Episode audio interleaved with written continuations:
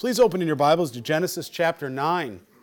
Tonight we're going to talk about God's covenant, really with Noah and creation, you and I as well. This wasn't the Noah covenant wasn't something that was one time. It's a royal grant covenant, and I'll explain a little bit about that. And it's something that perpetuated since the very beginning all the time. It was a promise that God made not only to Noah, his sons, but to you and I, and to the animal kingdom as well, to all of creation as we read it. And so I'm going to read, and we'll do a responsive reading tonight. We'll go 1 through 20 here. Well, actually, we'll go 1 through 29, actually. Let's go through the whole passage. Yeah, we're going to aim high tonight. 1 through 29 through the whole thing. And I'll start with verse 1. You all start with verse 2, and we'll conclude together. So God blessed Noah and his sons, and said to them, "Be fruitful, and multiply, and fill the earth."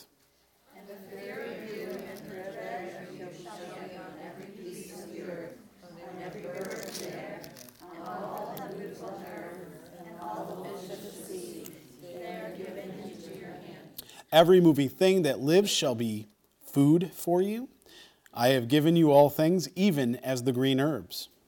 But you shall not eat the flesh with its life, that is its lifeblood. Surely for your lifeblood I will demand a reckoning. From the hand of every beast I will require it, and from the hand of every man. From the very hand of every man's brother I will require the life of man. Whoever sheds man's blood, by man his blood shall be shed, for in the image of God he made man. And as for you, be fruitful and multiply, bring forth abundantly in the earth, and multiply in it. Then God spoke to Noah and to his sons with him, saying, And as for me, behold, I establish my covenant with you and with your descendants after you.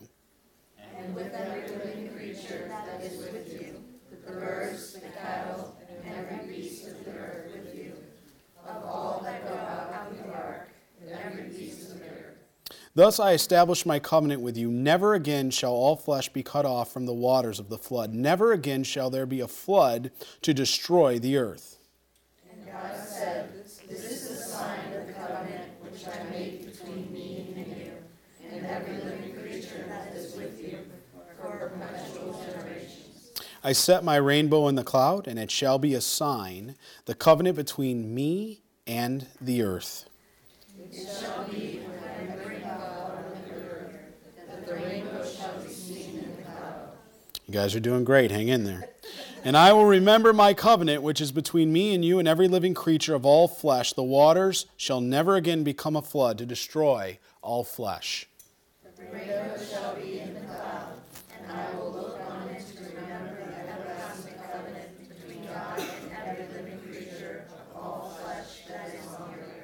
And God said to Noah, This is the sign of the covenant which I have established between me and all flesh that is on the earth. Now the sons of Noah who went out of the ark were Shem, Ham, and Japheth. And Ham was the father of Canaan. These were the sons of Noah. And from these the whole earth was populated. And Noah began to be a farmer, and he planted a vineyard. Then he drank of the wine and was drunk and became uncovered in his tent.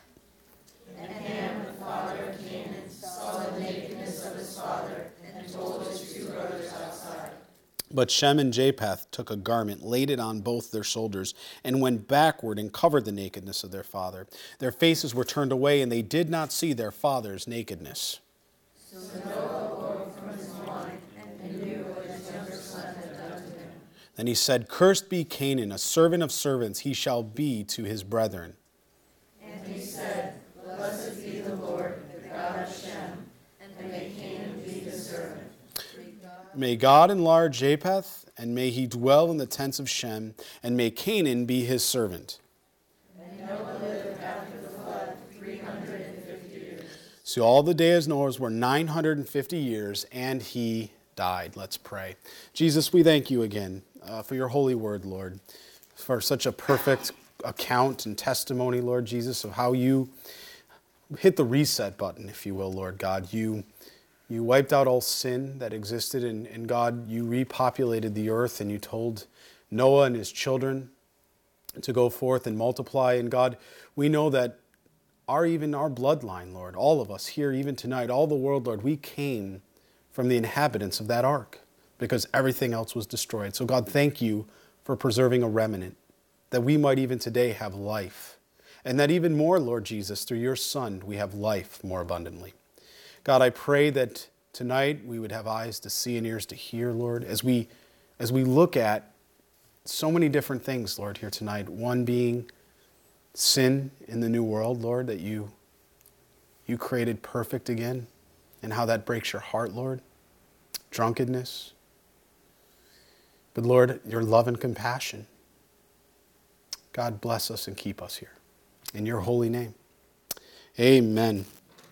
All right, let's go back to chapter 1. Turn the page. That was a pretty long passage. There is something wonderful when a church literally puts the word of God, and we can all hear it. It puts it into the air, I call it, where it's going out. It's the seed, and it's beautiful because it's in unity. And it's, you don't have to worry about somebody's over here. It's beautiful. And there, for a pastor, there's nothing like it. I sit up here and I hear the word being read. And I'm like, Lord, where's the trump? We're ready to go home. I'm ready. Let's do the rapture. Let's go on the rapture program, It's so beautiful. And, tonight as we look at God's covenant with Noah and his creation, you and I, it's all about the promises of God. God's been teaching us a lot about that lately. We were in Mark just this last Sunday, and we looked at the promises, even before that, the Sunday before, crossing over to Sea of Galilee, trusting God, having faith, believing in those promises in chapter 4, and then which led into chapter 5. See, God's really reinforcing that as a church for us, as a body at this time, because he's connecting these passages only he can through the Holy Spirit. So if we look here in verse 1, it said, so God blessed Noah and his sons. And surely there's no doubt of that. They were blessed. And he said to them, be fruitful and multiply and fill the earth. Underline that. Very, very important. This is going to be a key verse when we get to chapter 11 and we look at the Tower of Babel and we look at the sin of Nimrod. And we start to understand why was this judgment? Why was God upset? What was the sin? What was the motivation of the heart? Because we read right here in chapter 9, verse 1, that he blessed Noah and his sons, and he said to them, be fruitful and multiply. And what are they to do? Are they to congregate in one area? What's our Bible say? They were to fill the earth, spread out, right? That's what they were to do. That's what God had commanded. He said, this is what you're to do. So he gave them a command to repopulate the earth. And it's interesting, this is the same instruction that if we remember back in Genesis chapter 1, verse 28, who did he give this command to as well? Adam, right? Adam and Eve. That's exactly right. So we see God once again, blessing. He kind of hit the reset button, right? He hit the reset button. He did, the flood came. It was a worldwide flood. He said he's not going to flood. He's going to make a covenant. He'll never do that again for all judgment. But he wants us to pay attention to here. He wants us to see why he did it. He didn't just destroy it. He destroyed it to wipe out the wickedness, the evil. And in Matthew chapter 24, and we're going to talk a little bit about it, Jesus' words. He said at the end times, it would be just like this. It would be the days of Noah. And so we can't help but in chapter 9 to start to look at what do the days of Noah begin to look like? And then we're going to see it in chapter 10 and 11. Now some of that was even before that. Remember, before the flood. That's when we really think of the days of Noah, before the flood actually came. But look at even afterwards. Sin still prevails. But God's righteousness much more. And so, as we look at this in this brand new world, think about Noah. He walks out of this ark. Everything's changed fundamentally. Everything that he would have understood is fundamentally changed. He's no longer protected by that canopy or the water vapor that, he comes out and where's home? What's home anymore? He used to see all the land and all the animals and everything that's going on, and now there's a fraction of that. The first thing he probably did, we know actually what he did. What did it tell us in chapter 8, verse 20? What's the first thing Noah did? He set an altar up. He went to church. The first thing Noah did when he got out of the ark is he did worship. He worshiped God. It's a good lesson for you and I. The first thing we do in the morning when our eyes open, praise Jesus. Praise his holy name. For he's worthy. It should be natural. It's the very first thing Noah did, because when he was on that boat, he quickly remembered what the waves, the seas were like. Again, the whole world was covered with water.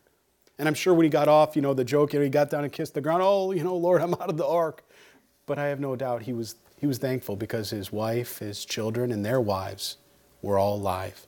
And God preserved them on that boat, on that ark. So what did Noah have to do? He's got to come out, and what's the first thing he's thinking about? Anybody ever go camping? You go into the woods, you go in, well, what's the first thing you want to do? You want to set up camp. You want to set up shelter. You want to think about heat, campfire. What are you going to do? Provisions. Noah didn't have any of this. I mean, it had just, basically flooded and then drained quickly. The Bible tells us it was very quick. If you remember, we went through that in the Hebrew. It's draining quick, kind of almost like a suction kind of drain. So things are, the soil's probably very fertile, but there's no vineyard yet. He's going to plant a vineyard. There's no crops. Oh, I'm just going to go down here to the supermarket, right? My acre of land and pick my tomatoes. There's none of that. I think we sometimes forget that God, as he brought Noah through this, when he came out of that ark, it wasn't what he thought it was going to be. When God brings us through circumstances, sometimes we have a predisposition of what things are going to be, maybe a way we envision it. And then when we open the door and we're like, whoa, this is not part of my plan. But maybe it's part of God's. And maybe there's something he's trying to teach us, like leaning on him for strength. Because I'll tell you what, Noah had to lean on God, didn't he? He didn't have any other provision. There was no other provisions there. There was an ark that was sitting probably crooked on the top of a mountain. He got out and came down, probably saw a cave. Well, that's home right now. There's no other provisions. Fire, Remember, half of the animals, because he took 1/3 of the animals and he sacrificed them on the altar. So the other 2/3 they're out. They're gone, man. They're running off. And he's like, there went dinner. I mean, and he probably didn't even think about dinner because he hadn't even received the command from God that he could eat meat because he was a vegetarian before that. Only green herbs. So, I want us to think in the context, everything Noah was seeing and thinking and how our circumstances can feel like that. We're going through trials or tribulations, things that just feel like, Lord, this is foreign to me. I've never seen this before. I've never experienced this. It's overwhelming me. Am I going to be okay? Is my family going to be okay? And God's promises are true. And just as he preserved and sustained Noah and his family, he's going to do that for you and I. And it's a good typology here for us to look back to God's promises. You think about, there was no climate control anymore. Remember that? Food and water, harvesting, hunting, no tools, no bow and arrow, no gun. I'm just going to go grab my rifle to go hunt. Nothing, that didn't exist. You ever try to catch a deer? Going, 15 miles an hour, without any type of tool, right? Think about it. And people yet say, I wonder if they were smart back then. They were brilliant. There was no Neanderthal man, no caveman that comes out, the commercials, the Geico commercials. Oh, we're wrecked from TV, the Geico commercial. Oh, what do you mean? No, brilliance. These people were brilliant. They were able to, something out of nothing, as God created bara in the Hebrew. He created something out of nothing. They took that something that he created, and they were able to create, what, pottery? Something to hold water in so they could sustain life? Food, plates, salting, figuring out that if you take salt and use it as a preservative, it'll keep the meat. Think about this. There's no manual that way. It was the hand of God that preserved them. And he does it for you and I. That's why he doesn't want us to grow faint of heart. Very busy. So I imagine this first week Noah got off that ark. Him and his wife and the kids and they're crazy busy. I'm sure they're not thinking about anything else. They're worshiping God and they're going, okay, Lord, how do we unpack and set up camp here? Let's look at verse 2. And it says, and the fear of you and the dread of you shall be on every beast of the earth. Now I imagine Noah's going, what do you mean? Think about that. And the fear of you and the dread of you shall be on every beast of the earth and every bird of the air and all that move on the earth. And on all the fish of the sea they are given into your hand. What does that mean? That means Noah's going to become a hunter. He's going to hunt. He never hunted before. There was no fear in animals. Before this, before the flood, animals and humankind that way, they kind of coexisted somehow. It implies it, that now there's going to be a fear, that God is going to somehow set up a provision for protection for these animals to know that when they see man, there should be a natural fear to stay away. You know, other than maybe the domesticated animals we have in our lives, if you see a deer, if you see something and you move in the woods, what does that thing do? Boom, takes off, right? It doesn't go, oh, there's the guy that's going to give me some pepperoni. No, he's gone, right? There, he's gone. He's off, right? Well, where did that come from, that instinct? God tells us right in His Word here. He put that into the animals for their protection. He gave them a healthy fear of mankind. And God basically tells Noah that they're going to have fear. And it makes you wonder again, like I said, you know, what was it like before that? Did the animals come up and maybe come alongside humankind that way before? We know it'll sort of be like that in heaven. If they're, you know, the animals, we know the lion will lay down with, you know, lamb and things like that. We know that'll exist. So we see it here. But now, what do we see? Beef, chicken, right? Fish, pork, venison. We think of soup's on, meat's on, meat's on. I mean, you know, this word in the Hebrew here is terror. That's the actual word. When it says a fear, it's hoth in the Hebrew. It means terror. They had a terror of humanity. If you're taking notes, underline that. I mean, this isn't just a fear. I mean, this is an ultimate terror that when they would see a human, they would immediately need to flee like that. You see, man is still the dominant creature in God's creation. You know, animals are part of, obviously, God's creation that way, but He's given them into the hands. It says it's given into the hands. And I think of the people of Save the Whales, the rhinos, the kittens, you know, all the things we see on the TV. And those are all good things, save the animals. I mean, you know, there was a recent commercial where it's like, come on out. It's like a car commercial. I don't know. They make these, and go save the rhinos. Okay, go save this, go save that, and next thing you know, they're out, and then the whale comes and, you know, she goes flying against the ship. I'm wrecked by tea. The commercial comes down, and I sat there, and I'm thinking to myself, yet how many abortions occur a year? How many babies are murdered? You know? Who's protecting their lives?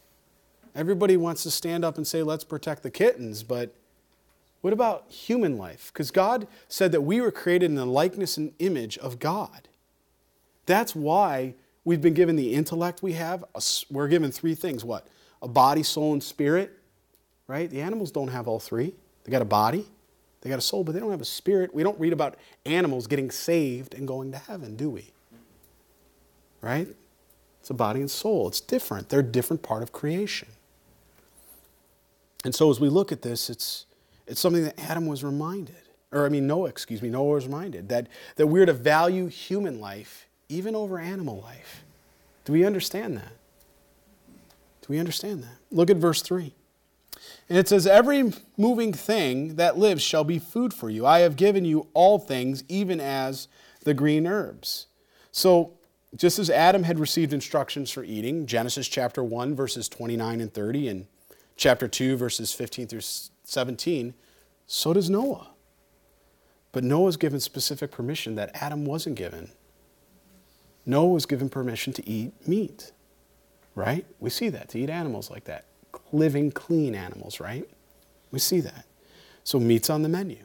So anybody that's, you know, going back, and sometimes there's these cults that start up again, and they, we want to live like they did in the Bible, and we want to go back, you know, the vegetarians, you know, if you look in the first 2,000 years or the time of Jesus, no.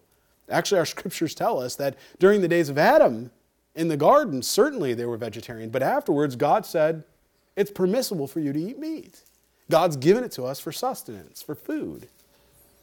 And aren't you glad He did? I mean, praise the Lord. I'm like, thank you, Jesus. That's awesome.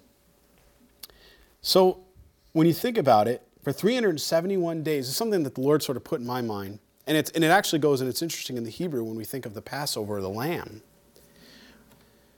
Hebrew context and the way they would do it is the lamb that would be sacrificed was to be without blemish. But that lamb would do what? Does anybody know the Hebrew tradition? That lamb would come into the house a week or two before that sacrifice was going to occur. That way, the family that was going to sacrifice that lamb understood. They got to know Fluffy. You know, they got to look at him. They got to build relationship with Fluffy, right? And they realized that sacrifice cost something.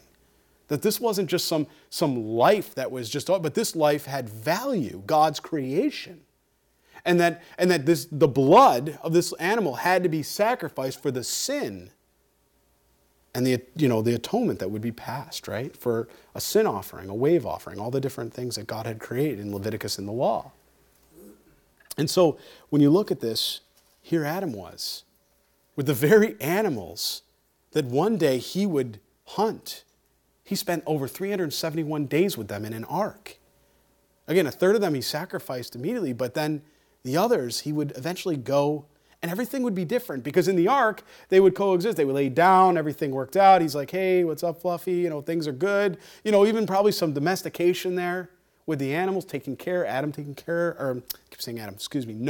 taking care of the animals that way. But now all of a sudden, things are going to be forever different. Hunting and fear that way, terror, hoth in the Hebrew, and I can't imagine how that was for Noah, because his heart, he took care of these animals, and now he was going to have to kill them to eat them. And I'm sure that mattered a lot to him because of the compassion he had for these animals that he was caring for. Right? You with me? It matters. It matters. Look at verse 4. He says, but you shall not eat the flesh with its life, that is, its blood. So God also commands Noah that if animals are to be eaten, then there should be a proper respect for the blood. That's what we see here. And why? Because if we look at Leviticus, turn in your Bibles, let's go to Leviticus chapter 17. Now granted, at this time, there's not the law. We understand the law hasn't been given to Moses. This is pre-law. Why is that also important? Because people will say, well, I'm not under the law anymore. Well, great, because this isn't law. This is pre-law at this point. Leviticus is law. It's ceremonial law. But when we're talking to Noah, and we were just in Genesis chapter 9, we're pre-law. So look at Leviticus chapter 17, and we're going to look at verse 11. Leviticus chapter 17, verse 11. It tells us, for the life of the flesh is in the blood, and I have given it to you upon the altar to make an atonement for your souls. For it is the blood that makes the atonement for the soul. It's not the skin of the animal. It's not the meat of the animal. What is it? The blood. What did Jesus say? The life is in the blood. And Jesus Christ on that cross, what was shed for you and I? His blood for the new covenant. Past, present, and future. All sin done away with. Because of the love of Jesus Christ. Because the life is in the blood. Look at verse 14. For in its life of the flesh, its blood sustains its life. Therefore I said to the children of Israel, you shall not eat the blood of any flesh, for the life of all the flesh is its blood. Whoever eats it shall be cut off. God was pretty strict about this. You're not to eat blood. Those that like steak tartare, no. I'm not going to trip the law on you. I'm just having fun with it a little bit. But the point is that life is in the blood. And what is he trying to tell us about this here? First of all, in the Bible, in the King James Version, over 361 times, 295 specific references to blood in separate verses in the King James Version. It means a lot to God. When he's talking about it and he's speaking about the blood and then Jesus Christ coming and his shed blood, it was always an example of what it would be for our Messiah when he came. And that the life was in the blood. And that through that blood, we have ushered in a new covenant. We received his imputed righteousness. Through what? Through the blood. Through the blood. You see, he's given it to us. So again, no more tartar, and this is even before the ceremonial law. Why is it a bigger issue? Because just like a lot of things we shouldn't do that we might want to rebel against God, I like this, I like that, right? Well, it's interesting. If you talk to a doctor, and you ask them, hey, is blood toxic? They would say, absolutely. There's a lot of pathogens in the blood. For example, viruses, bacteria, blood-borne diseases. Not to mention that if you actually had a large content of blood, you can actually overdose on iron. Believe it or not, on iron. See, God was protecting them. Because if Noah, remember, had never eaten meat before, had never hunted like that. This is all new. and he's telling them, don't eat the blood, because in the blood there's the bacteria, there's the viruses, all these things, blood pathogens. And to Noah or to somebody else that came later, they might go, well, that's legalistic, brother. Why are you telling me I can't? Look, you don't have a problem with me. You have a problem with the Lord. What the Lord's trying to say is that I'm protecting you. I understand how all this works. You may not understand it all yet. Your doctors haven't caught up with what I've designed, and there's a reason. Just like there's reasons he says there should be one man and one woman in marriage. There's a reason that God has designed it that way. There's a reason he said don't manipulate DNA. Don't go through and start changing and manipulating organisms just because you think you have the knowledge and the capability to do so. Recently, China just announced, and I mentioned this in our men's time on Saturday, our men sharpening iron time. China just recently, I don't know if you saw the article, they came out with the ability, because it started well good. The idea was, well, there's people that have diabetes, other diseases, and if we could figure out how to go in to an embryo and we could craft or manipulate the chromosome, we could turn around and we could maybe lessen the likelihood that someone would develop these debilitating diseases. All seems well and good. The problem is it was only a 10% efficiency or effectiveness rate. It really wasn't working well. Well, then they started manipulating more, because again, in China it's a little different. It's communist. Obviously, they don't have the same, FDA or the same boards or measures that we do around human, ethics and things like that. So they turned around and said, we're going to take this one step further. What if we did it on a perfectly healthy embryo? And what if we turned around and we did it through a surrogate? What if we did it through in vitro fertilization? So that way we don't have to deal with the people or manipulating a baby while it's in the womb. We'll just do it through the, right through the in vitro, and we'll go through and we'll see what happens. And so they actually found out there's closer to a 60 or 70% success rate.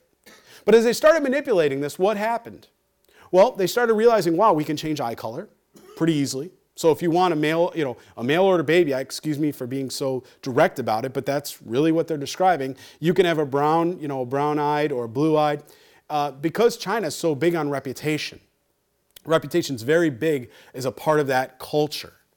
And if you look at it, family of origin, like if you don't attain or receive a certain level, sometimes they could turn around and say you've brought dishonor to your family. Certain Asian populations are like that too. And so one of the things that came out about this is they turned around and said, well, why not increase memory or aptitude? I mean, if we're going in there, right, and it is for the good, right? Where's the line? It is for the good. So they begin to manipulate this, and after a while, you start to read this article and you start going, oh my, where is that line? So now we're going to create superhuman strength. We're going to turn around and manipulate it to create superhuman ability.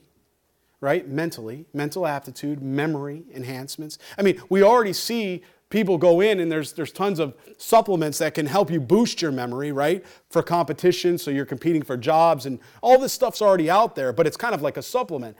Now they're talking about just going in and manipulating the embryo. I mean, is everybody in an uproar? I mean, do you guys tracking with me? And then I couldn't help it. The Lord brought me back, and he said, but I told you it would be like the days of Noah. And what was the last straw that broke the camel's back? It was the Nephilim.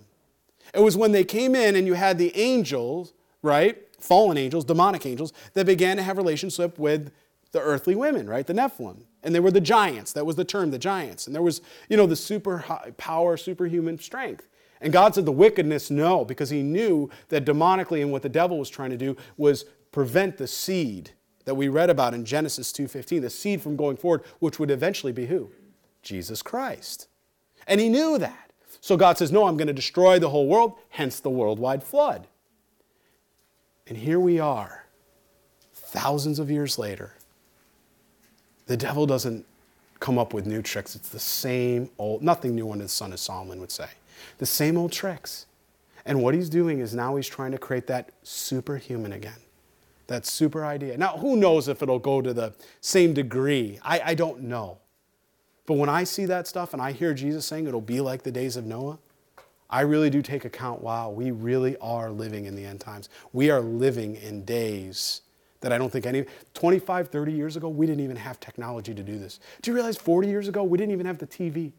We didn't even have the ability to the things we read in Revelation where the two prophets are going to be seen all over the world and being able to watch. We didn't have any of that.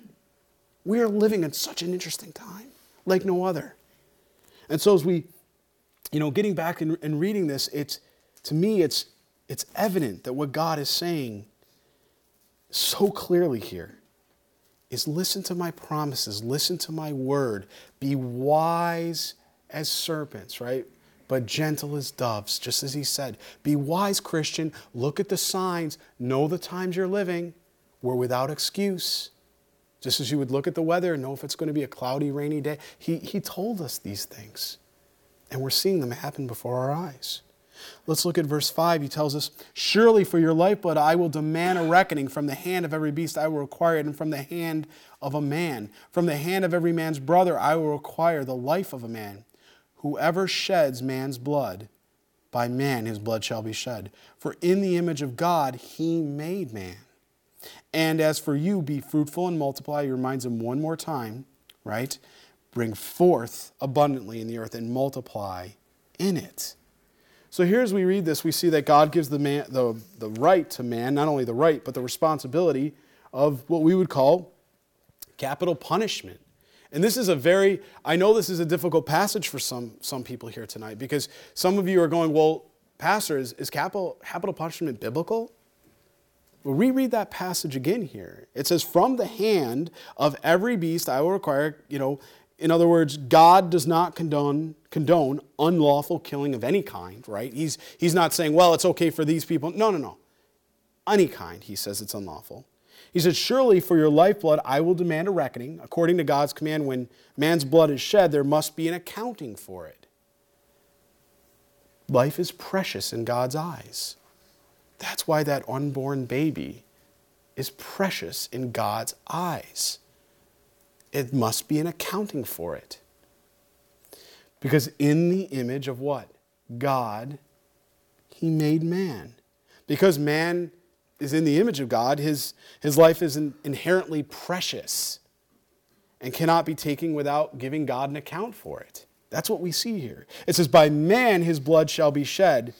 That means that because life is valuable, when murder is committed, the death penalty is confirmed. That's what God is saying here in his word. That when murder is committed, the death penalty is confirmed. So you might be thinking, well, whoa, what about some distinction or differences here? And God does explain that, because there's a difference between killing and murder, right? I think most of us get that, but there is a difference between killing and murder. He's saying not all killing is murder, right? Because there are cases when there's a just cause for killing. For example, self-defense, right?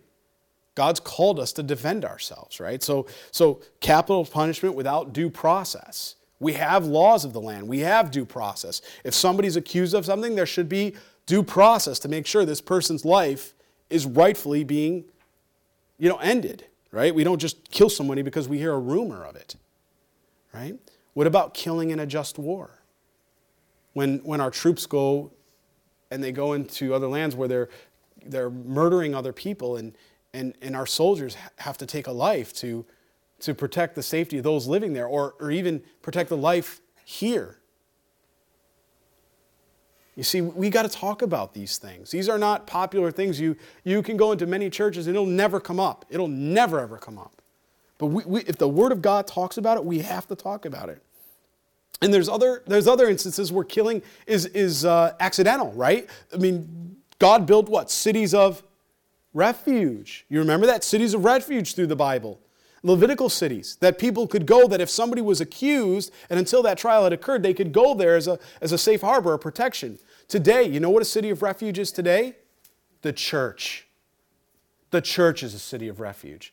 Maybe not in the same way of murder and killing, but think of all the sin and all the things that are going on out there. You can come into a place that it's safe and place yourself under the Word of God and begin to get your mind renewed. Because after a while, you can begin to assimilate out there. You could start to go, wow, is my ideas, am I off? Right? I mean, we can. And we need to be renewed in the Word of God. And the Bible also consistently teaches that punishment is really the role of human government. Let's look at it. Turn in Romans chapter 13, verses 1 through 4. Let's open in our Bibles to Romans chapter 13.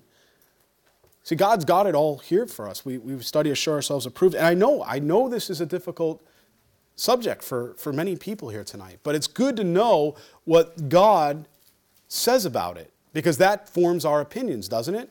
We're not to, we're not to go and do what's right in our own eyes, but we're to follow after Jesus Christ and what he says. Hence why we go by the term disciple or Christian. We're a follower of Christ, which means we're living according to God's plan and will. So if you look in Romans chapter 13, and let's look at verses 1-4, it says, "Let every soul be subject to the governing authorities." Let every soul be subject to the governing authorities. "For there is no authority except from" who? God. God is in control of everything. "And the authorities that exist are appointed by God." Now, sometimes that's difficult. You could have past presidents, you could have past religious leaders, you could have a lot of things, and you're sitting there going, "Lord, that's who you gave us?" I'm sure Nebuchadnezzar, and I think the Babylonian invasion in 586 BC, I'm sure Israel wasn't going, "What's happening here?" They were probably wrecked. They were wrecked. Children, women being, dragged away. Many of them murdered, but many of them dragged away to this Babylon, to this area out of their home. And they must have been thinking, "Lord, where is your mercy? Where's your love in this?" But God also told us, for whom the Lord loves, he corrects. And he had constantly been telling Israel, "Stop sinning, stop sinning." It hadn't gotten so bad that it was going up to the priests, that they were even having orgies, things like that in the temple. It was getting that defiled. And so out of God's love and mercy, what did he do? He brought judgment. But it was out of love. And Nebuchadnezzar was a tool that God used to bring that correction. And it's hard for us to understand that sometimes, because we can't see it all. Therefore, in verse 2, it says, "Therefore, whoever resists the authority resists the ordinance of God. And those who resist will bring judgment on themselves. For the rulers are not a terror to God, to good works, but to evil. Do you want to be unafraid of the authority? Do what is good, and you will have praise from the same. For he is God's minister to you for good. But if you do evil, be afraid, for as he does not bear the sword in vain, for he is God's minister, an avenger to" what? "Execute wrath on him who practices evil." So if someone goes out and murders someone else, the governing authorities have a responsibility to execute the judgment and wrath of God on that person. And that's what the Bible teaches. That's what we see in this passage. Now remember, this is before the law. This isn't, hey, we're living in, the law, and now we're under grace and no longer. No. This is pre-law. This was God's design. And then he tells them again, right at the end of that, he brings it back around, because you can imagine Noah's going, "Where's that coming from? Who murdered who? We just got off the ark, Lord. Gosh, we didn't even do anything yet, Lord, and you're already talking to us about capital punishment." Can you imagine Noah's probably caught off guard by that? And then what does he turn around and do? He says, well, just second time here, "Be fruitful and multiply." It might seem odd that it's repeated, but God obviously believed here it needed emphasis. Almost like God was saying, "I'm telling you all this, but don't lose sight of the command I'm giving you." And isn't it interesting? 2 chapters later, less than 100 years, we're going to find ourselves at a Tower of Babel where they're already disobeying God after such a short period of time when he just, reset the button here for earth. Let's look at verse 8. "Then God spoke to Noah and to his sons with him, saying, And as for me, behold, I will establish my covenant with you and with your descendants after you, and with every living creature, that is, with the birds, the cattle, and every beast of the earth with you, of all you to go out of the ark, every beast of the earth. Thus I establish my covenant with you. Never again shall all flesh be cut off from the waters of the flood. Never again shall there be a flood to destroy the earth. And God said, This is a sign of the covenant which I make between me and you and every living creature that is with you for perpetual generations." That's our covenant too. God has made that covenant with us as well. Do you see that? He says, "I establish my covenant." Covenant made with mankind, all of us. Even with the animals, it says every living creature that is with you. And God promised that he would never again destroy the earth with a flood, or he would even cover the earth with a flood. And this is what we call a royal grant covenant, because there's nothing required on our end to help fulfill this covenant. It's not a Susan Vassar covenant.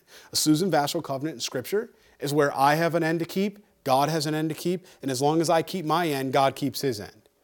Right? That's not what this is teaching. This is a Noahic covenant, is a royal grant covenant. God established it, and there's nothing we have to do to keep. He's done it all. And praise him for that. And like I said, he said there will never be a flood. Never again there shall be a flood to destroy the earth. And he made the promise because in the post-world, or the post-flood, God took steps like what? Remember, he imprisoned the angels. Remember the fallen angels who had sinned? We read about that in Jude 6. Jude verse 6 tells us that. What else did he do? There's something else that's very different that we see after the flood. We experience it today. I don't know of anybody alive 950 years, 800 years, 700 years, 600 years, 500 years. What else did God do? He shortened the lifespan. Do you see that? Two main things that God did. He shortened lifespan. Why? Because he knows the wickedness of man's heart. And by shortening the lifespan, he knew that there wouldn't be this time to plot and plan and ploy. I mean, we live 100 years, if that, right? Some maybe 120, if that. And look at the wickedness that we see in the world today. With such short a life. Can you imagine if people lived 900 years? Oh my. Oh my. You see, the world, I think this would guarantee here, that the exact evil conditions of the pre-flood would never be precisely duplicated again. It can't be. God stopped that from being duplicated. However, as we read in Matthew chapter 24, verse 37, and this is a very important passage. I encourage you to go back over and over again, keep reading that passage, because look up, your redemption is drawing near or nigh. We're told that when things again become similar, he didn't say it would be exact. He said, Jesus said similar, his word, to the days that Noah, then God would do what? He would destroy the earth by a flood? By fire. That's right. Not by a flood. Look at 2 Peter chapter 3, verses 1 through 7. Turn in your Bibles to 2 Peter.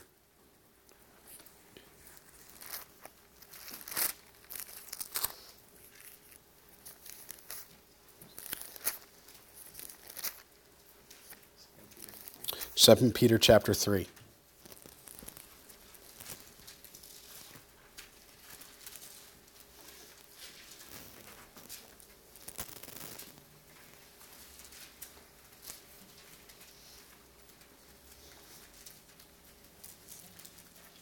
Beloved, I now write to you this second epistle, in both of which I stir up your minds by the way of a reminder, that you may be mindful of the words which were spoken before and by the holy prophets, and of the commandments of us, the apostles of the Lord and Savior.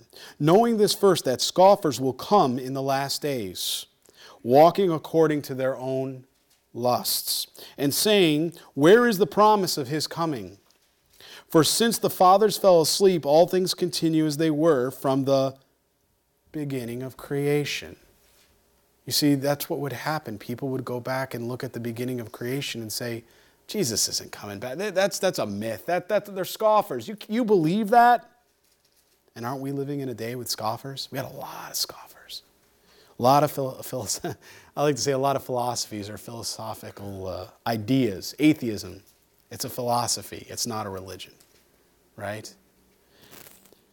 For this they will willfully forget that by the word of God the heavens were of old, and that the earth standing out of water and in water, again reminding us of the flood, by which the world that then existed perished, being flooded by water, or with water. But the heavens and the earth, which are now preserved by the same word, are reserved for fire. That's how we know. Until the day of judgment and perdition of ungodly men. Ungodly men. So God tells us that the next judgment will in fact come, but it will be of fire, not of a flood again. Not of a flood, not of a worldwide flood. We will see localized floods, and we have, haven't we? But not a worldwide flood like that, and that's what God is showing us here. If you look at verse 13, it says, I set my rainbow in the cloud, and it shall be for me a sign of the covenant between me and the earth. It shall be when I bring a cloud over the earth that the rainbow shall be seen in the cloud. And I will remember my covenant, which is between me and you and every living creature of all the flesh, the water shall never again become a flood to destroy all flesh.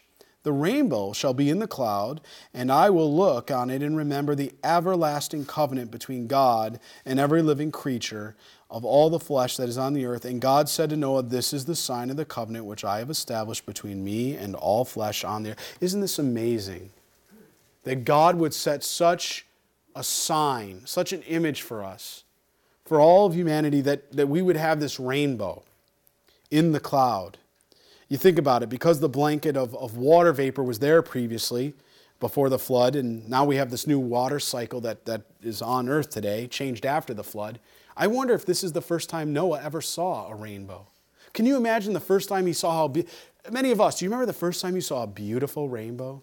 How it just captivated you? I mean, wow, look at the arrays of the color spectrum. All the way to one side. And I have this beautiful picture of my bride, my wife, standing in a field area, and she's overlooking it, and the rainbow's coming, and I think it was Logan, she was due with our third child, and she's standing there, and she's got the mommy belly, she's due maybe in a month or two kind of thing. And I remember the rainbow coming down, and it was coming like right to the belly. And I got the picture of it, and you look at it, and it looks so cool, just God's promise. And then I got my bride there. I was sitting there like, this is beautiful, right? It's awesome. And I'm looking at that, and I'm like, but what is this about? This is a promise. And Noah had never seen that, I imagine. He didn't know what a rainbow was. And he was like, wow. I mean, it's breathtaking. And it's a sign to all generations of a faithful covenant. Now, if you think about it, it was an everlasting covenant, which is why we still see that rainbow today. He gives us that sign, don't we? After it rains, we see the rainbow, and we know that speaks to God's glory also. Everywhere else throughout Scripture where we see this rainbow or the idea of a rainbow, it has everything to do with the glory of God. If you want passages, look at Ezekiel chapter 1, verse 28 as an example. Or Revelation chapter 4, verse 3. Remember in Revelation we read about the bow? Chapter 10, verse 1 in Revelation. You see, it's awesome to see God in His glory like that. And that's what we should think about when we look at rainbows. We shouldn't just go, oh, it's a nice rainbow, but it's God drawing close to man in His promise, His perpetual covenant with you and I, and a reminiscence of His glory. And He's pressing into that. And it's a constant reminder of His promises, His faithfulness for you and I. I mean, we talked about it when we were in Revelation that, in the throne room of God was the green emerald bow. But we know that word in the Greek was different, right? It was. Do you remember it? Iris or iris in the Greek. And when we read that iris in the Greek, the idea of what that connotes in the Greek was a bow that goes completely around. So in the throne room of God, which Revelation chapter 4 talks about, which is what it's like when John was raptured up, if you will, and he's in the throne room of God, he's seeing this vision, and it's unfolding before him, and he's looking at this green emerald bow, speaking to His glory. And God has a perpetual reminder in heaven also that to remind him not that He would never bring that judgment again, but to also remind him of His promises, His faithfulness, His love and compassion for you and I, His creation, His children, as born-again believers in Jesus Christ. It's amazing. I mean, we take some of this for granted, but it's spectacular. It's amazing. And yet, we also have to be mindful that there's another group that's decided to take that rainbow, something that God had designed for purity. I think of the LGBT organization and people like that basically took it as a symbol of abomination or wickedness. I mean, that's really what that is. It's sexually immoral. It's an abomination. And it says that what? That we, to me, it takes a very simple meaning in that what we would define, what God has given us as a promise or a covenant, we see it now being defined as something fake, a thing that's not genuine, something that's a forgery or a sham. It's a copy of something. And is the copy ever as good as the original? No. Nor are the promises or faithfulness. Now, I'm not saying we don't love people that are homosexual, right? We do. We love, because I'll tell you what, if we don't love them and teach them about the glory of God, who will? We were all lost and dead in our trespasses, weren't we? We were sinners, and somebody loved us. and they gave the gospel to us, and we received Jesus Christ. So we don't turn around and push people like that away. We just don't condone the sin. We know it's an abomination. But we know that inside that person is a heart that God desires, a soul and a spirit that He wants to see in eternity. And we have the privilege to love on them, the privilege to give them the good news, that whatever's going on, that whatever you're seeking, wherever you're trying to fit in, whatever's, you don't have to do that. God created you perfectly just the way you are. You don't have to change your gender. You don't have to do any of these other things to feel like you now fit in, because I'll tell you what, you won't.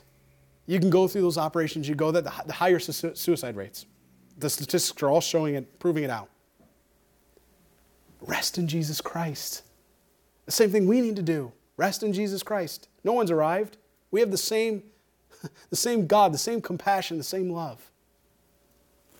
And so, you know, to me it was interesting that, you know, we just do need to realize that it's the idea of when we see something like an antichrist. We have Jesus Christ, and then the antichrist is demonic in nature. It's a forgery. It's a sham of the real thing. The unholy trinity, as we read in Revelation, right? The false prophet or false witness, right? We've got God, right? Which is Satan. He thinks he's God. And then we've got the antichrist, which is like Jesus. Do you see? It's a copy. It's always a copy. It's a forgery. It's a sham. It's the same thing. He takes the images, the covenants that God has designed for you and I, and Satan takes it and manipulates it, and it's a sham. It's a fake. And I think here it's a good reminder. It's demonic. It really is demonic. We need to call it for what it is. It's demonic. But again, there are people that have been demon-possessed, aren't there? We just read about it in Mark chapter 5, that man. And when Jesus Christ did what? Rebuked that demon, says, okay, you go into the swine like that. That man was made whole. He sat there, they came in and saw him, and they were more afraid because that man had his right mind than when he was demonically possessed. What's my point? My point is, Christian, we're not to run from anyone that way. If there's someone in the need of the love of Christ, it's our responsibility to turn around and say, here, Jesus loves you. Here's what His Word says. You have to understand what the Word teaches. You know, we can't condone the sin. We can't compromise. But we love the heart. We love the soul of the person, the spirit. So if we look at verse 18 and verse 19, we're winding down on our time here. It says, now the sons of Noah went out with the ark with Shem, Ham, and Japheth. And Ham was the father of Canaan. And 3 were the sons of Noah. And from these, the whole earth was populated. Love it. One bloodline. We see that? No racism. No division, one bloodline. So where does this racism and all this other stuff come from? It's demonic. It's division. Jesus Christ through the Holy Spirit's unity. When we see disunity, it's never the work of Christ that way. So that's why, to me, it's again, nothing new under the sun. We are no different because of the pigment of our color of our skin. Makes no difference whatsoever. We have the blood. And where is the life again? In the blood. God has called our attention to the blood, not to the pigment of the skin, not to any of this other stuff. It's very clear here. You see? And it says the whole earth was populated, no remnant. And as we read next week, we'll go into the table of nations in chapter 10. And we're going to read about all that. Let's look at verse 20. It said, and Noah began to be a farmer. And he planted a vineyard. That tells us Noah was never a farmer before. There was none of that. He didn't do that. Then he drank of the wine and was drunk and became uncovered in his tent. And Ham, the father of Canaan, saw the nakedness of his father and told his 2 brothers outside. But Shem and Japheth took a garment laid on both their shoulders and went backward and covered the nakedness of their father. Their faces were turned away, and they did not see their father's nakedness. So clearly something has changed. I mean, something dramatic happened here. I mean, we're going to see the sin here of Ham, Noah's son. Okay, this is the first, you might say the second big sin. What was the first big sin we saw before this?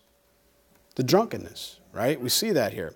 So the reset button was hit, but the imagination of man's heart is evil from its youth. That's what he said here in chapter 8, verse 21, right? We already read that. And so believers in Jesus Christ, what? We're not under the law, but we still have a battle that wages on in the spiritual realm. And it says here, he drank of the wine and was drunk. Again, this is the first mention of all drunkenness we have in all of the Bible. The first place we see it. So what's God have to say about this? Because I know there's somebody out there tonight that's going, well, are we allowed to drink? Are we not allowed to drink? Can we have wine? Can we have a beer? What's going on? Well, it's different for different people and we're going to go through that. We'll look at it with the remaining time we have here. It's, you know, if you go through and look at this, clearly Noah didn't just have a glass of wine. Noah did something else. He was drunk. He was intoxicated to the point of where he passed out or he slept. Did you see there's a very clear difference here than just having a glass of wine? He didn't just have a glass of wine. Noah was out, right? He was drunk. And, you know, we look at this and we see the sinfulness and the shame and sort of the foolishness of this drunkenness. The Proverbs, if you think of Proverbs chapter 20, verse 1, or chapter 23, verses 29 through 33 say, wine is a mocker. Strong drink is a brawler, and whoever is led astray by it is not wise. Who has woe? Woe, and who has sorrow? Who has contention? Who has complaints? Who has wounds without cause? Who has redness of eyes? Those who linger at the wine, those who go in search of mixed wine. Do you not look on the wine when it's red, when it sparkles in the cup, when it swirls around smoothly? At last it bites like a serpent and stings like a viper. Your eyes will see strange things, and your heart will utter perverse things. Wow. That's what God has to say. And then you look at Ephesians chapter 5, verse 18. And he says, and do not be drunk with wine, in which is dispensation, but be filled with the Spirit. So now we're seeing a contrast. God begins to give us a contrast in Ephesians 5:18, where he's saying that the work of the Spirit, right, competes with the effectiveness of drunkenness. In other words, if you're drunk and you're going to be consumed by something, it's either going to be the drunkenness or it's going to be the Holy Spirit. But it contrasts the effects of the Holy Spirit by the drunkenness. I mean, I've said it this way, and I think Pastor Chuck said it this way one time. He says, alcohol is a depressant, right? I think most of us understand that. We took health class at one time or another. Alcohol, it does what? It relaxes people, kind of depresses their self-control, right? Their wisdom, their balance, their judgment. Now, the Holy Spirit is the exact opposite effect, doesn't it? What is the Holy Spirit? It's a stimulant. It's a stimulant. It influences every aspect of being better and more perfect performance. So what happens if you take a depressant and you add a stimulant? What happens? They counteract each other. Do you see that? If you take a depressant and you take a stimulant, what are those really doing? You're counteracting it. You see, you're going to be controlled by something, right? You're going to be controlled by the Holy Spirit. You're going to be led by the Holy Spirit, by God. Or you're going to allow that alcohol, the drugs, the whole thing to consume you. Because that's what it does. And it says, and he became uncovered in his tent, verse 21. Now, I'm not sure. We don't know. Scholars have said, is there some type of an abuse that went on here? Because the interesting in the Hebrew, the way the language brings it together, that maybe this is a little bit more than mockery, what his son did, because he went in and his son was older. We don't know, and we don't want to speculate. I don't know, but maybe one of his relatives were also there. Maybe it was just the pure fact that he was looking upon his dad's nakedness, which would have been inappropriate. We really don't know all the details, but whatever it was, you know, the phrase here, becoming uncovered, if you look at it throughout Scripture, for example, Leviticus chapter 18, verses 6 through 10, it does connote association of sexual relations or morality that way. If you look at it in context of the Scripture, you be Bereans on this. No matter what, it's disgusting and surprising, but not terribly surprising, because when you look at some of the statistics, many people who get drunk becomes victims of abuse, sexual and otherwise.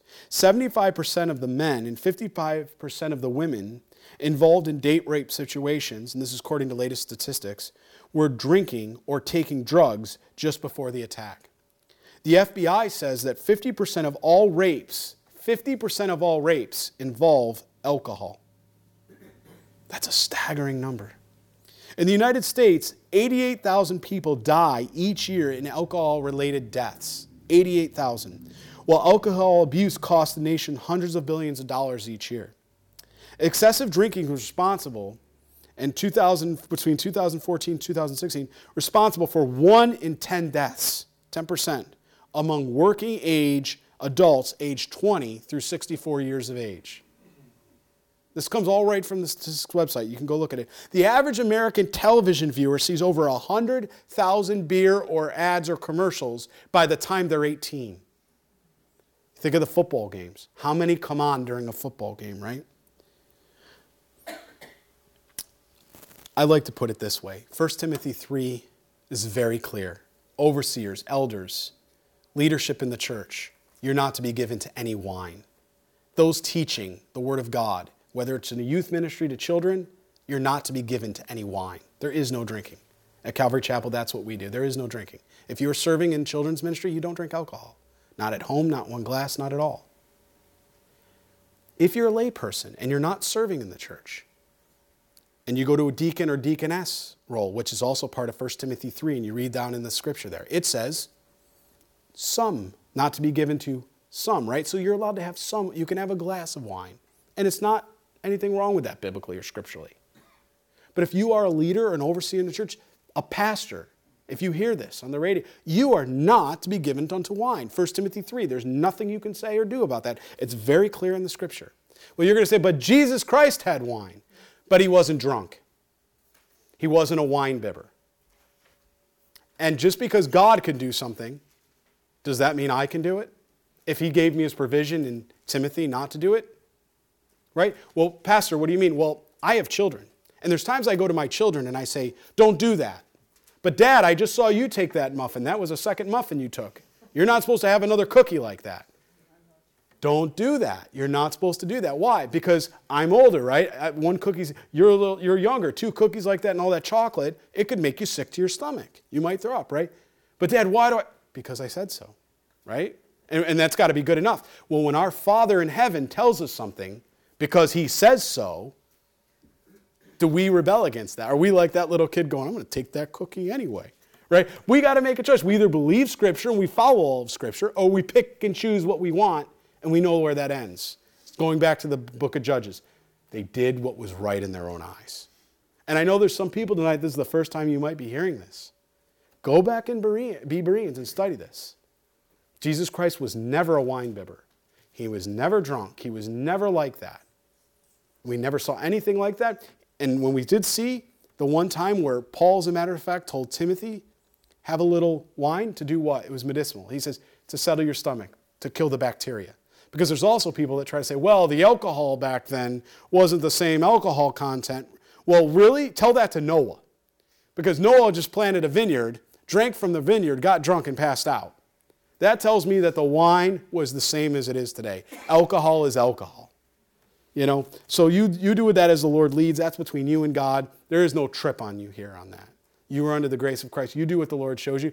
But I will say this, if you are in leadership or you're an elder or you're in a teaching ministry in this church, you know where we stand on this. There is no, you don't drink alcohol. There is no alcohol in teaching ministry. There's no alcohol for our worship leaders. We want the Holy Spirit. And we want to be led by Jesus Christ. Amen? So, I mean, it says, so they saw the naked of his fathers. Another thinks maybe this was Ham's sin only, but maybe we see his son Canaan brought into this here. And literally in the Hebrew there in verse 22, when you look at this, if you're taking notes, the idea it connotes here in the Hebrew, if you look at it, is told with delight. You see that? It was told with delight. So when it says he's going back there in verse 22, and Ham, the father of Canaan, saw the nakedness of his father and told his 2 brothers outside, what that's connoting in the Hebrew, if you read the original language, it's telling him with delight, kind of like mocking him and laughing on that situation. And, you know, I think that's a pretty harsh thing here. So he was determined to mock his father and undermine his authority. If you'll hang with me for a few more minutes, we'll just close out this entire passage, if you can do that with me, please. So Noah awoke from his wine and knew what his younger son had done to him. That also gives the idea in the language, done to him. There's something just off here. And I don't know. You have to be Bereans. There's something off here. But it says, so Noah woke from his wine and knew what his younger son had done to him. Then he said, cursed be as Canaan, or is Canaan. Now, he's not saying curse his son, because sometimes people get into the generational curses. Generational curses real? No, this is not what this is saying, and I'll explain it to you in a minute in the Hebrew here. What this is also saying here is he says, and when he says Canaan, who is that talking about? That's Ham's son. That's what? Egypt, the Samaritans, China, Asia. That's that people group that would have represented in Canaan. He's not just talking about Canaan, but he's talking about the people, which, oh, by the way, Joshua, when we read about Joshua, when we get there, he went through, and what did he do? He destroyed much of that land through God's help, through the armies and the conquering there, right? So it says, a servant to servants, he shall be to his, he shall be to his brethren. And he said, blessed be the Lord, the God of Shem. That's where we get the Semitic line. So you got the Jews and the Arabs. They're from the Semitic line. And may Canaan be his servants. May God enlarge Japheth. What is Japheth? That's the European line. That's where we get the Europeans. And may he dwell in the tents of Shem. And may Canaan be his servant. So when we look at this here, he said, look, your younger son, and look what he had done to him. So again, something, maybe his grandson saw his new, we're not sure. Cursed be Canaan. It seems strange that, again, if Ham had sinned against Noah, that Canaan, his son, Ham's son, would be cursed that way, because we don't see that in Scripture. And perhaps Canaan was involved in the sin, maybe, but again, it's not mentioned in the text either. Context is king. Context is king here. I think more than likely the strongest, if you think about this in context, father's in here. If I told you your son, and I was prophesying, because this is prophetic, and this is exactly what happened, as a matter of fact. Very prophetic. If I told you, you're a father, you had sinned, and I said, listen, because of what you've done in your wickedness, your son is going to follow right after your footsteps. He's going to be just like you, because more is caught than is taught verbally. So he's going to watch you, and he's going to see what you're like, and he's going to grow up just like that. And he's going to go off, and he's going to be just as well. And he's prophesying him. As Ham, how are you feeling right now? Are you crushed? Because that's your boy. You love him. You don't want that. You want a good... I don't know there's a father that doesn't want a good life for his son that way. And here's the prophecy that's being laid out for him that way. I think that's what it was. It was a strong punishment against Ham, and it was revealed prophetically to the destiny of his son Canaan.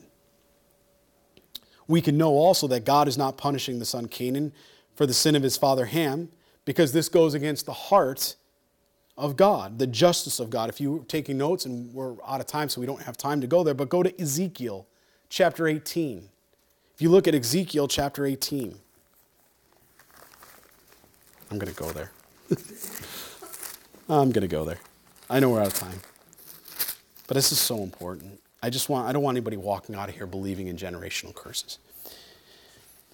What do you mean when you use the proverb concerning the land of Israel, saying, the fathers have eaten sour grapes and the children's teeth are set on edge? As I live, says the Lord God, you shall no longer use this proverb in Israel. In other words, because of the sin of the father, the sin of the son is to pay the price of the sin of the father.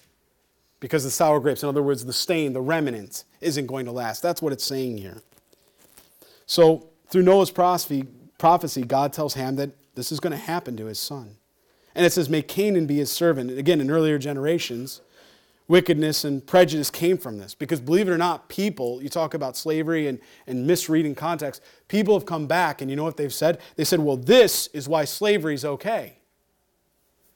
You talk about a total misread of the Bible. One, this isn't, you want to talk about African or Africa? This isn't even talk about Africa. I mean, that's not even used to justify the Canaanites. They're not even part of that. They were mostly, like I said, judged and conquered by Joshua on his way to the Promised Land. So it just shows you the ignorance of somebody that tries to read the Bible and pretext it to mean something they want it to hurt people, to harm people. It's that indoctrination. I think of Hitler and the Nazis and all the indoctrination that he's done. I think of the progressive movement today that we see. It's that indoctrination that we're seeing in our world today, pushing that next generation, telling them this is right, this is the way. It's demonic. In verse 28, it says, and Noah lived after the flood 350 years, so all the days of Noah were 950 years, and he died. So, I mean, you think about Noah, and a remarkable man, and served God, you know, in his own generation. Yet, I think if we're all, you know, paying attention here tonight, and we're not nodding off, I think we'd have to agree that those last years don't match the glory of his first years, does it? And I think Paul was very clearly in 2 Timothy chapter 4, verse 6, and I will close with this last passage here. This time I mean it. I thought I meant it before, too. All right. Lord just keeps going. I obey. 2 Timothy chapter 4, verse 6, he says, "For I am already being poured out as a drink offering, and the time of my departure is at hand. I have fought the good fight. I have finished the race. I have kept the faith. Finally, there is laid up for me the crown of righteousness, which the Lord, the righteous judge, will give to me on that day, and not me only, but to all those who have loved his appearing." We're to finish the race strong, Christian.